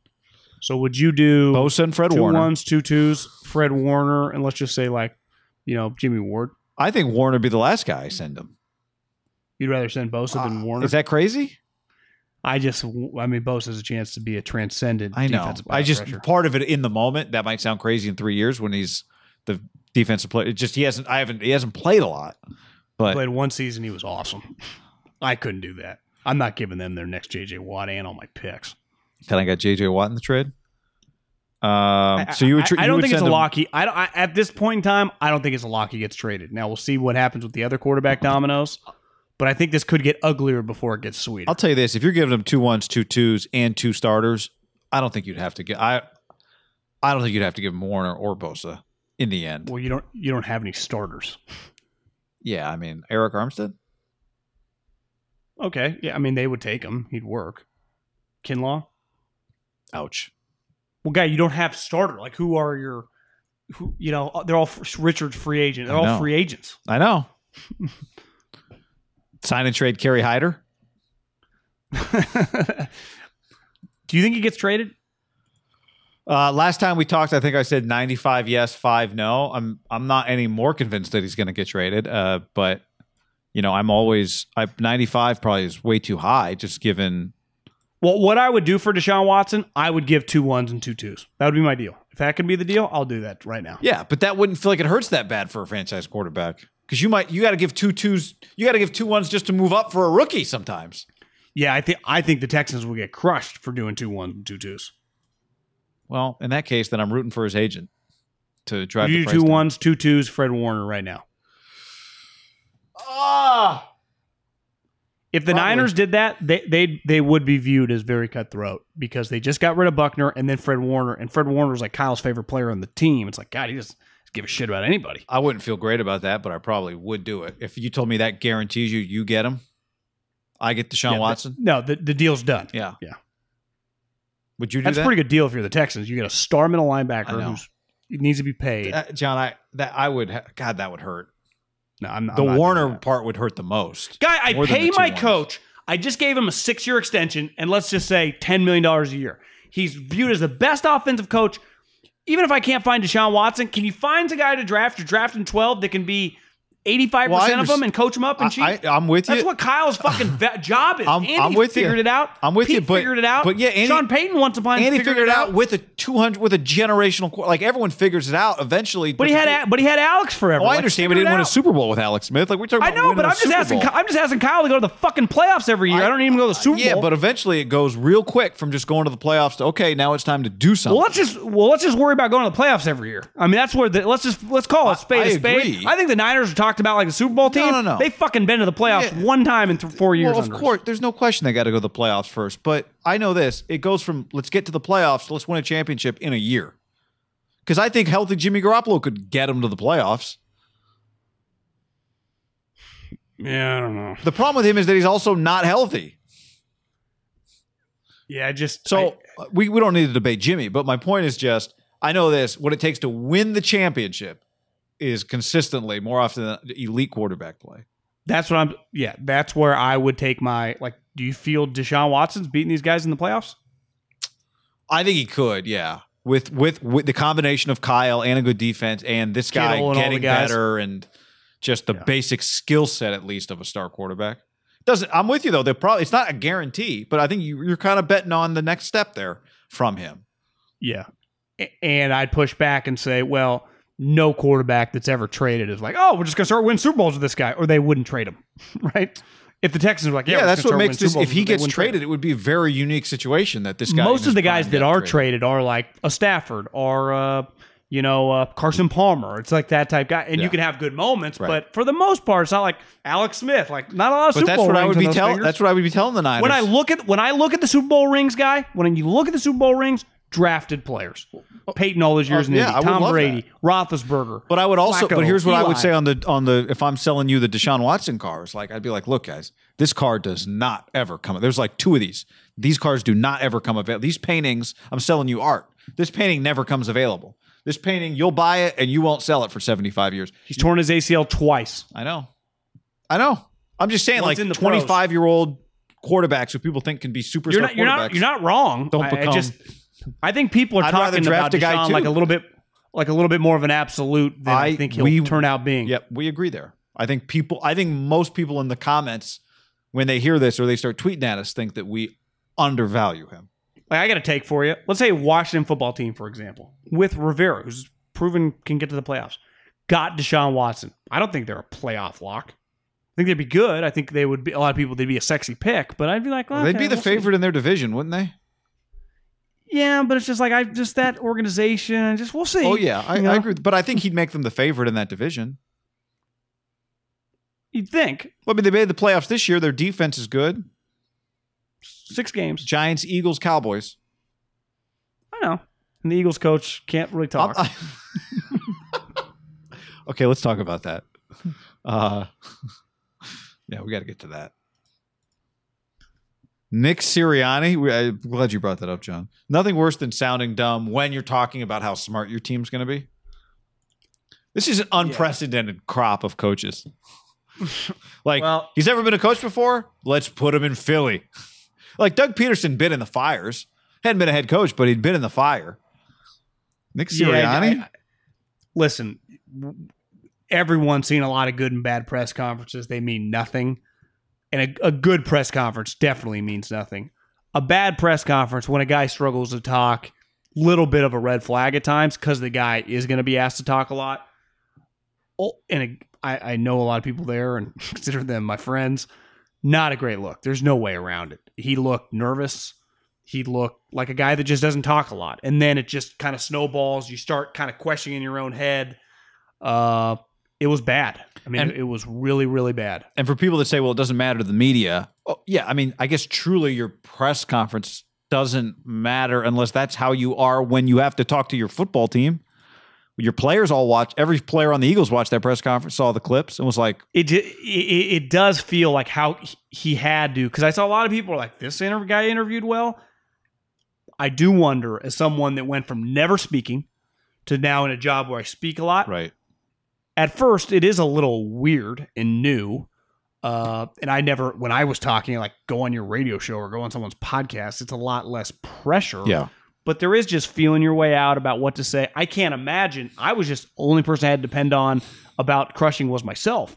When you have this organization, you're trying to tiptoe some stuff, you're trying to set a tone for your team, and you've never done it. Now the pushback, you you shouldn't put a guy in that position. yeah." It, it's Like, not arguing. not the, the, the question is not is he an idiot. The question is is he ready to be a head coach. yeah, because just based on that, you would say fuck no. I would say, what are you guys doing? I think there's a chance. Now, you and I sent videos back and forth.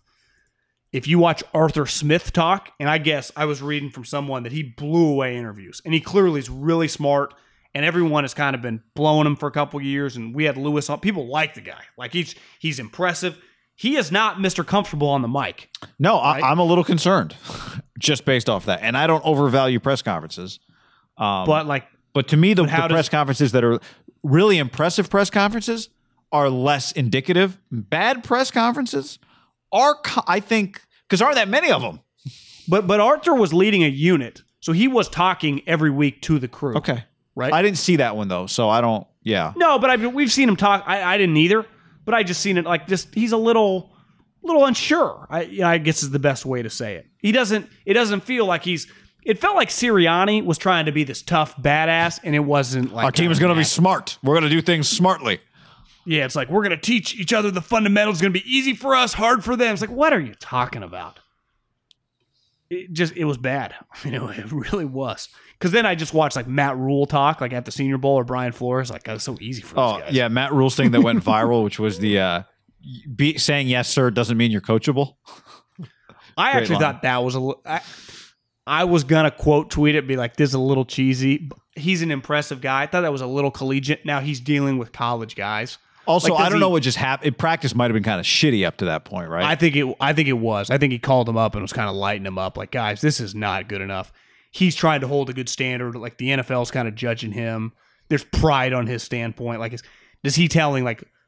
I guess Luke Kuechly's not on his team, but like, or is he talking to his like veterans like that? Probably not. He feels like a pretty high level guy. But like, whenever I see Brian Flores interviewed, I'm like, God, this guy's impressive. You know, I'm just like, I see why this know. guy.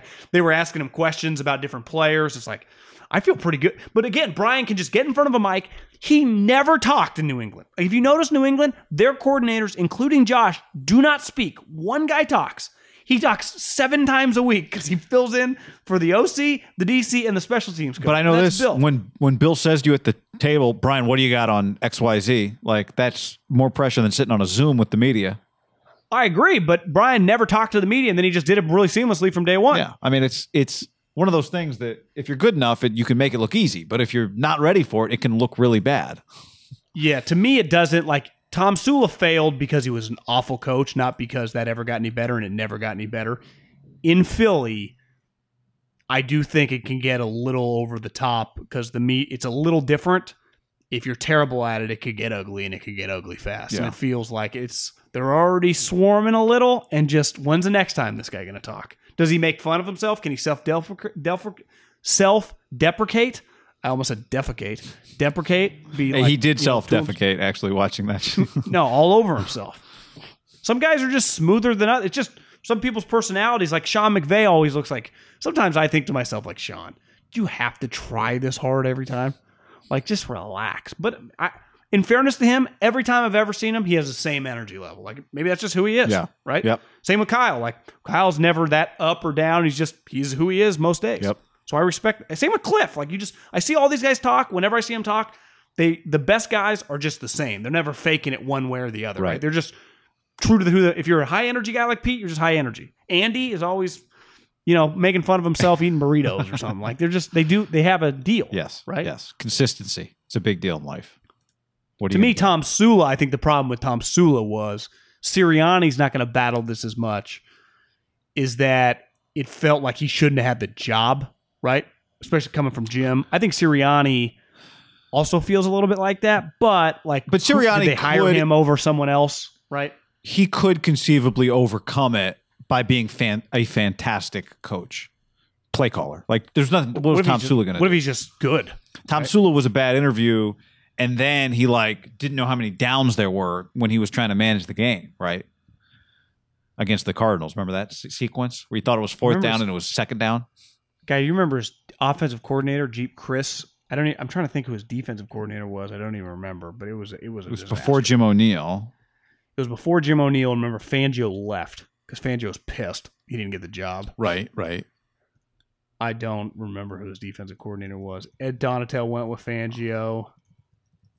Mike Nolan, no. I, I couldn't even tell you. Was it um who uh no, that was earlier, I guess. I was going to say J- Jimmy Raye was the OC for a year. Greg That was way uh. Gr- Oh no, Jimmy Raye was the OC for Tomsula. Oh, I'm sorry. That was Singletary's year. Hold on. Let me go to the next.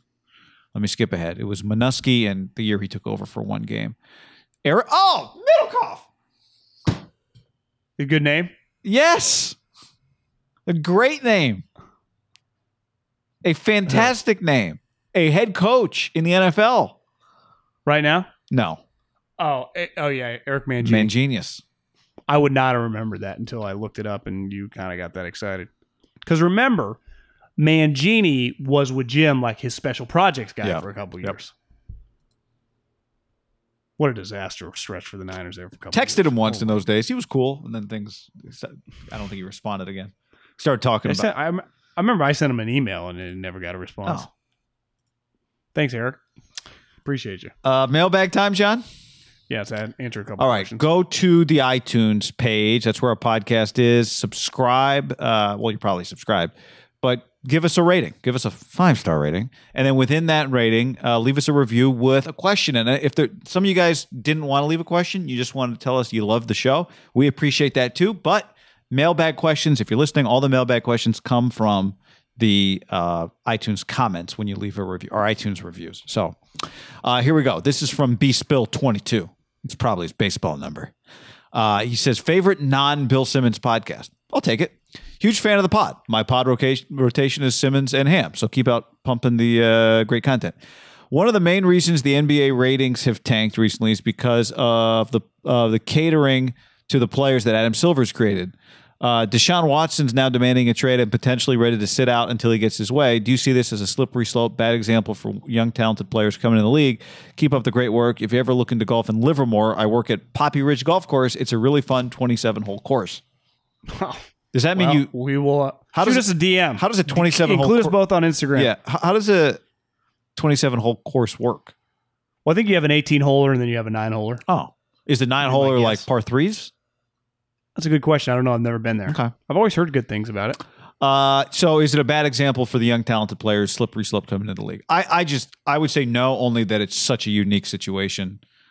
Um, remember Deshaun Watson didn't want to. In Deshaun's defense, like he didn't try to get out of the Texans just because they were losing. He tried to get out of the Texans because they are, I would say, universally agreed upon to be a disaster. I saw our buddy Lance Zierlein tweeting like people don't understand how bad this is. Jack Easterby is still involved in football decisions. Like this is a Did you see the mess. bur- Did you see the burner account? The burner account. He quoted a, ch- a tweet that said the burner account. I went and looked. It is Easterby or Caserio or Caserio's wife is the burner account. I saw Barstool. Someone just forwarded while we're doing the podcast. There's a burner account with someone. I, I'm telling you, guy, all the responses. It was like a high level burner account. It's Really? crazy. Right, I'm Like, going right now. and and basically what he said is Jack Easterby's calling agents. So it's like you can say he's still the preacher man, but that's bullshit because he's calling on players. And You saying I think Zer- Deshaun Zierlein, Watson- Zierlein tweeted this? yeah, but Barstool also kind of I think put something out. Okay. Zierlein quoted the guy and said, "You're a burner account," and then everyone's like, "This guy's a burner." account. And then if you just read through his replies, it's a burner account. Which to me, I got a huge red flag. Like you run an NFL franchise, I don't think you guys realize how relevant Twitter is. Like, it just don't go on it. Like, who gives a shit? Uh, I'm with you. I don't think. To me, he hasn't hold, held out yet. Like, are we sure he'd hold out? Like, is, would he miss games and give up money? I doubt it. Uh, we'll see. We'll see. What? There's, it's unknown how ugly it gets. Does it get really ugly? Does he start making public comments that kind of feel like he's crossing the line? Like the, the story's unwritten, right? I would say right now it's not a bad thing at all. He just asked for a trade. the place, like you said, is viewed as a joke, and we'll see where it goes. But I, I, I don't think that uh, I don't think it's that ugly yet. Uh, thank you for the uh, question, B Spill twenty two.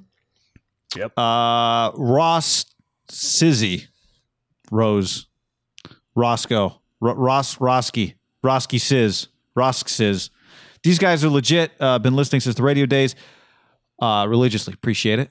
Uh, focusing on defense, what are some of the realistic ways the Raiders can improve this offseason? Would love to hear some free agents you think they might be able to bring in or draft picks that may be available. Hashtag Raider Nation.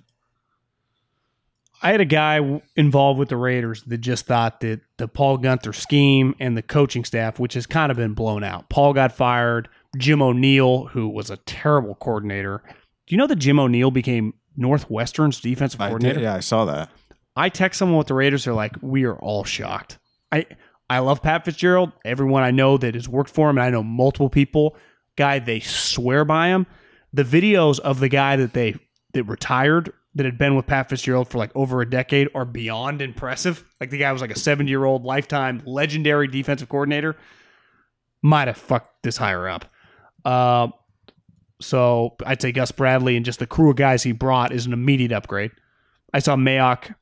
Mayock will just, when he just talks, he is very candid about like most GMs aren't. he'll just be like, Yes. we got three first rounders in the back end. They just need to pick their shit up." Yep. And it's like, God, you don't hear, you know, our defensive linemen just need to pick, play better, and he's right. Uh, so yeah, you just got to me. They've invested a lot. You got to coach them up, and I'll be completely candid. I haven't looked at the free agents, but Well, I got one for you. like a J, like a JPP. I mean, any pass rushing free agent, I'd be interested in. I think I is think is JPP a free agent? uh, it's a good question. Is Melvin Ingram a free agent? Yeah, he's a free. so agent. I would just like the first people I would identify are people that Gus Bradley just coached. Yeah. Well, he'd be their best defensive player immediately, right? So uh, let's start there. I, you know, I'd I wouldn't be opposed to give him like two years, twenty five million or something. Give it short but expensive. I'm not giving him some long term deal. He's been a little banged up, I, I, but he's a good. I, I liked him in Hard Knocks. I felt he has some I, juice. I, am with you. Man, Nelson Aguilar That thinks it'd be a good addition. uh, this is from. Uh, uh, oh shoot! I cut this guy's. Let me see. Here we go. This what's the guy's name? this is from Wakataka. Okay. Best podcast I listen to. Can you go in depth, deep dive into your time at 95.7? Like what went wrong? Second question What do y'all think is the long term future of the NBA? I see it declining by 2040, maybe below the MLS. so uh, we have done a deep dive on 95.7, which for those of you who are much newer to our podcast was the radio station we worked at until the end of 2016 or like September 2016. Um, I don't necessarily want to do a deep dive right now, but I don't either. I did promise I a I did promise a Radio Road 95.7 story this week, so we we are going to have to get to that this week. Okay, let's do that next podcast. So we'll do that. Uh, what do you think the long term future of the NBA is? I see it declining by 2040, maybe below MLS. Well, I think on the latter half of his question, it's I don't think it's really arguable that the soccer momentum in this country has dramatically shifted in our lifetime, right? I'd say when we were like in junior high, high school in the '90s, laughing stock, made fun of. As we got into college in the mid, I'd say even the early 2000s, it was easy. Still every fun, yeah, every Jim local Rome sports talk bit guy making was fun of it. Everybody was making fun of soccer. I do think with the with EPL and the world becoming flat through our televisions, it's become kind of cool, right? Those guys are pretty famous, and we just kind of casually follow them. There's a lot of crossover, like oh, Messi's taking a picture with Steph, or or Ronaldo's hanging out with Tom Brady, or at some functions. You're just those guys kind of becoming the vernacular. Soccer's growing. 2040 feels a little early, but I I'm a believe. I think the NBA's in trouble. Uh, I, I think it's in major trouble in terms of popularity. It feels maybe it's just the last couple years. It feels a precipitous drop in the last 24 months of just its relevancy with people it used to be relevant with. And maybe it's just people as you get older, you don't spend as much time, but people in my life that consume sports, they feel much more just football heavy, whether that's college or NFL, and then casual with the other sports. And maybe some maybe some individuals like baseball. I know a lot of people that like baseball a lot that are our age that don't like basketball. Uh, yeah. I mean, I if I what's more popular right now, basketball or baseball? Um, Depends that's on not the, the, question that was asked, but yeah, that that does depend on the market. I I think you get more mainstream stars in basketball, and it's not even close Yes. to baseball. So, and I do think the one thing that the NBA will have for going forward 20 years is I just think a lot of guys will continue to play, a lot of high level, super elite athletes will continue to play the sport. It's a very accessible sport. And um, I think we'll continue to get great players playing the sport. Now, you're right. But there are great players playing right now, and people aren't really. Well, I understand they got some stuff to fix, but I mean that's we're talking about a very slim window in the history of the NBA. So I'm just saying in terms of like they are they are more than 20 years ahead of Major League Soccer in terms of the level of athlete that they have. It feels about like 80 years, right? yeah.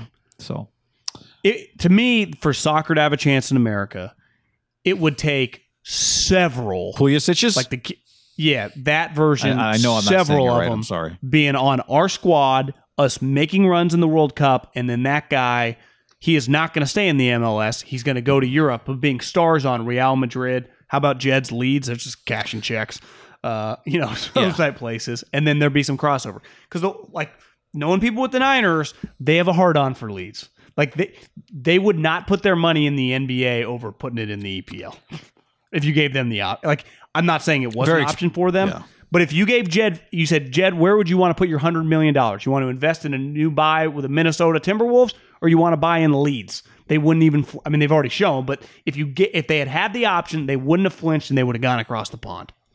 Which here's the other thing, red flag on uh, the NBA guy. The Minnesota Timberwolves are for sale right now. No one will buy them, Well, they're it's an overvalued franchise at this point. But that's a problem, right? When franchises No are not question. quite going. But I mean, it also got to a point where people went from our team should cost five hundred and seventy million dollars to two billion dollars in a very short window. Um, this from TJLG. Love the show. Thank you for the review. Uh, John, you talked about last week getting fired by Chip Kelly in 2013. It seemed like when Andy went to KC, he assembled his old staff. Why didn't you follow Andy to the Chiefs?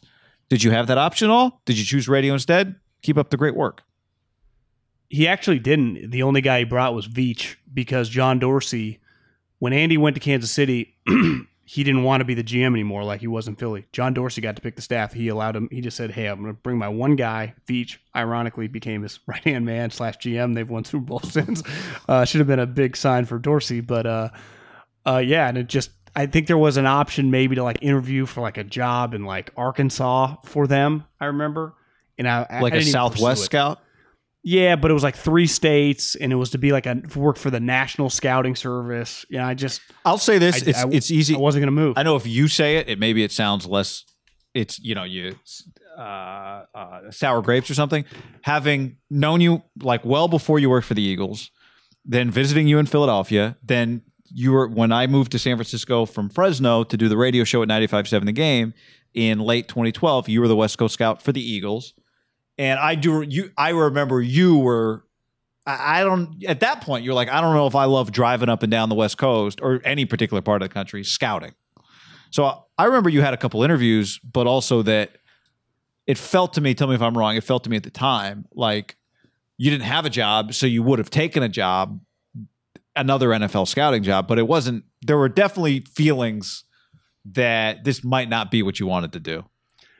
I'll tell this guy, and I would recommend this to any young person. I didn't have a, I didn't have a family.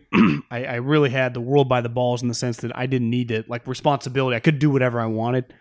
I was not afraid at the time to go into the unknown for something that I didn't really want to do, and I was lucky enough to do that year scouting. I you know this, but I don't think people a lot to do. I had a Honda Accord. I had seven or eight states on the West Coast. I did not fly everywhere. So when I went from UC Davis up to go Oregon two days later, I got in my car and I drove. And then where do you go from there? You go to Corvallis. And where do you go from there? You go to Eastern Washington. Where do you go from there? You go to Seattle. Then you got to shoot over to Pullman. Just start doing the math. Because I asked, I talked to like Phil Savage on the phone. He's like, yeah, just he lives in Mobile, Alabama. He's like, just driving to Florida State for the day, be back tonight for dinner. It's like, what? You know, just firing over to Atlanta for the SEC championship game. My, a lot of my buddies who do the SEC, they like live in Charlotte, and everything's with a two or three hour drive. Where you and I are right now, if we wanted to go to like Arizona State, which is the equivalent of that guy going to like Florida State, I don't know how, how long would that drive take. Twelve hours? I mean, It's not even easy to fly. I mean, hell, it's two flights to get to some of these schools. Yeah, and I, I tell this to people all the time. Obviously, I like sports and football. I did not like it as much as those guys. So anytime you think that you like football as much as like your GM or your you know your coaches, you just don't. They're just they're nuts. You- You're around just basketball, football people. The good ones are addicted to it. Addicted. I mean, addicted. Miss it. Like right now, are miserable that they can't be in gyms just watching games. Yeah, I, I, a year out, I realized I was meant to be out. you guys, like, so yeah. Uh, we could talk about that forever. Um, this from Dak and Zeke. I started watching your podcast in September on YouTube, and that got me to the podcast. I'd rather listen to your podcast and videos than First Tank and Skip and Shannon. Again, do you think? Well, anyway, I'll just speed through here. Uh, what do you guys think will happen to Dak if the Cowboys don't sign him long term? Do you think the Niners will be interested if he doesn't sign a deal with the Cowboys? Uh, do you think Carr will get traded? Thanks, fellas, and John. Keep up the uh, Raider jokes. Um, clappy emoji.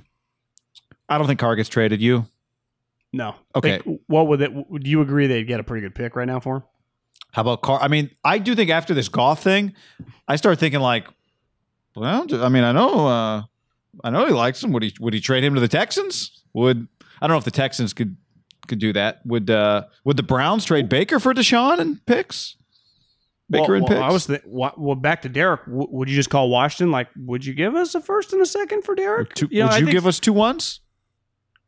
I think you could get more for Derek than people think. Like someone te- tweeted at You me, like, what could they get for Del Derek? Rio's like, I just, I just said a first round pick. The more I thought about it, they'd get more than they that. would get more than that. Yeah. He's young, under contract. He's cheap. He's good. He's never a problem.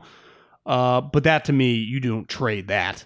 I, I actually think Mariota has some value, right? Uh, Third we, or fourth? We disagree. Oh, for a what? fourth? Sure. Uh, do you think the Niners would be interested with Dak uh, in Dak if he doesn't sign a long term deal with the Cowboys? Yes. I, I don't think. I think he's going to get franchised again. Well, I just asked, would you would the Niners be interested Uh, I don't. I don't think so. because of the price or because of the player? Yeah, I just don't see them paying 120 million dollars for Dak Prescott. Uh, that part I agree with. Yeah. Because I do think someone would. Washington football team. I think Washington football team feels a little more desperate than even they're getting credit for right now. Because Ron Rivera, who tweeted out like last week he beat cancer, you know what he's not trying to do? Go through years like he just went through. Yeah. right? He they are gonna get that's my that's my I'll end this podcast on that. My prediction, they could do something like Middlekauff. Do you just see what Washington football team did? Uh, you can't end because we have one more to get to. Danimal, I'll, I'll be Okay, quick. Great podcast. Live in Arizona. Grew up in the Bay Area. Huge Niners fan. Shanahan believer. My main question is about his eval QBs. We had the chance to draft Watson or Mahomes. Took Solomon Thomas. Nobody knew Mahomes would be this good, but we thought Watson could be good. Hindsight's always twenty twenty. Kyle admitted he didn't research either one that much. He loves Kirk. It's the reason he didn't draft a QB that year. Moved up for Beathard in the third. Career backup at best. Jimmy's solid, but he's injury prone. Why are we to believe Kyle has learned his lesson that you need a QB with athletic ability as well as other intangibles, leadership, accuracy, decision making? Kyle knows way more in football than I ever will, but I thought we should have drafted Watson. Your thoughts? Yeah, I don't think we, I think Kyle's a really good coach. I'm confident in that. I don't think we're, we know yet that he is open minded to different types of quarterbacks. I think, like any human being in life, when you move up in a job, and which he did, there's a major difference between. I, I don't care that his dad was a head coach; he wasn't making. I, I, I think Pat Hill used to say this. There's a big difference between making suggestions and making decisions. It's a learning process, and that's a mistake that clear. You don't think they think all the time like. Jesus Christ, should we have taken Deshaun or Mahomes? I mean, they took Solomon Thomas and Reuben Foster in the same draft. They, they think about that nonstop. It sucks but you can't overthink it because you just it is what it is. Now, how Glass do you half make full. it They were improve? right about Mitchell Trubisky. One hundred percent. I thought it was very, very telling this year after they got their ass kicked by Josh Allen. Some of his comments. Yeah. We did videos and podcast topics on that. That I think it's fair to say that he's not married to the idea of just the cousin types, the Matt Schaubs. I I, think he's open minded to it, but I think it's fair to to give a guy time to learn that. It's not like Kyle's like you know he's David Kelly, sixty five, right? It's like his shouldn't he be constantly learning of what he's looking for in guys? I I actually think he's pivoted pretty well. I saw him take Dante Pettis. It was awful, and what did he do? Deebo Aiyuk. We're like, God, he's figured that one out pretty quick, right? If you told me the Niners draft a, a wide receiver in the rounds next year, I'll be pretty confident. If I was confident the dude they drafted from Tennessee, if he could just stay healthy, the guy'd be good. Like they, I think they have a good idea with wide receivers. I think they have a good idea with running backs. They were really wrong think- about Pettis, and I knew they were wrong when They- they made the pick. Remember they were wrong about the Utah kid, uh, Joe Williams, who had got in trouble, and they put back on the board, and then he was just a disaster. What was that? A fourth? I mean, it was a fourth round pick, but but still, I mean, Solomon Thomas, like, they drafted Solomon Thomas. A couple years later, they identified Bosa. Now, you can argue it was my mom could identify Bosa. Well, I watched him. I didn't love him that much. I had a couple buddies in the league that agreed with me. I had one that said I was an idiot, and clearly I was. All right. On that note, thanks for uh, all the reviews and the questions. Keep them coming. And Yeah, uh, leave Super reviews. Bowl week. Yeah, here we go. Here Let's do it. Adios. After the end of a good fight, you deserve an ice cold reward. Modelo is the mark of a fighter. You've earned this rich golden lager with a crisp, refreshing taste. Because you know the bigger the fight, the better the reward. You put in the hours, the energy, the tough labor. You are a fighter, and Modelo is your reward. Modelo, the mark of a fighter. Drink responsibly. Beer imported by Crown Port Chicago, Illinois. When you need mealtime inspiration, it's worth shopping Kroger, where you'll find over 30,000 mouthwatering choices that excite your inner foodie. And no matter what tasty choice you make, you'll enjoy our everyday low prices, plus extra ways to save, like digital coupons worth over $600 each week. You can also save up to $1 off per gallon at the pump with fuel points. More savings and more inspiring flavors make shopping Kroger worth it every time. Kroger, fresh for everyone. Fuel restrictions apply.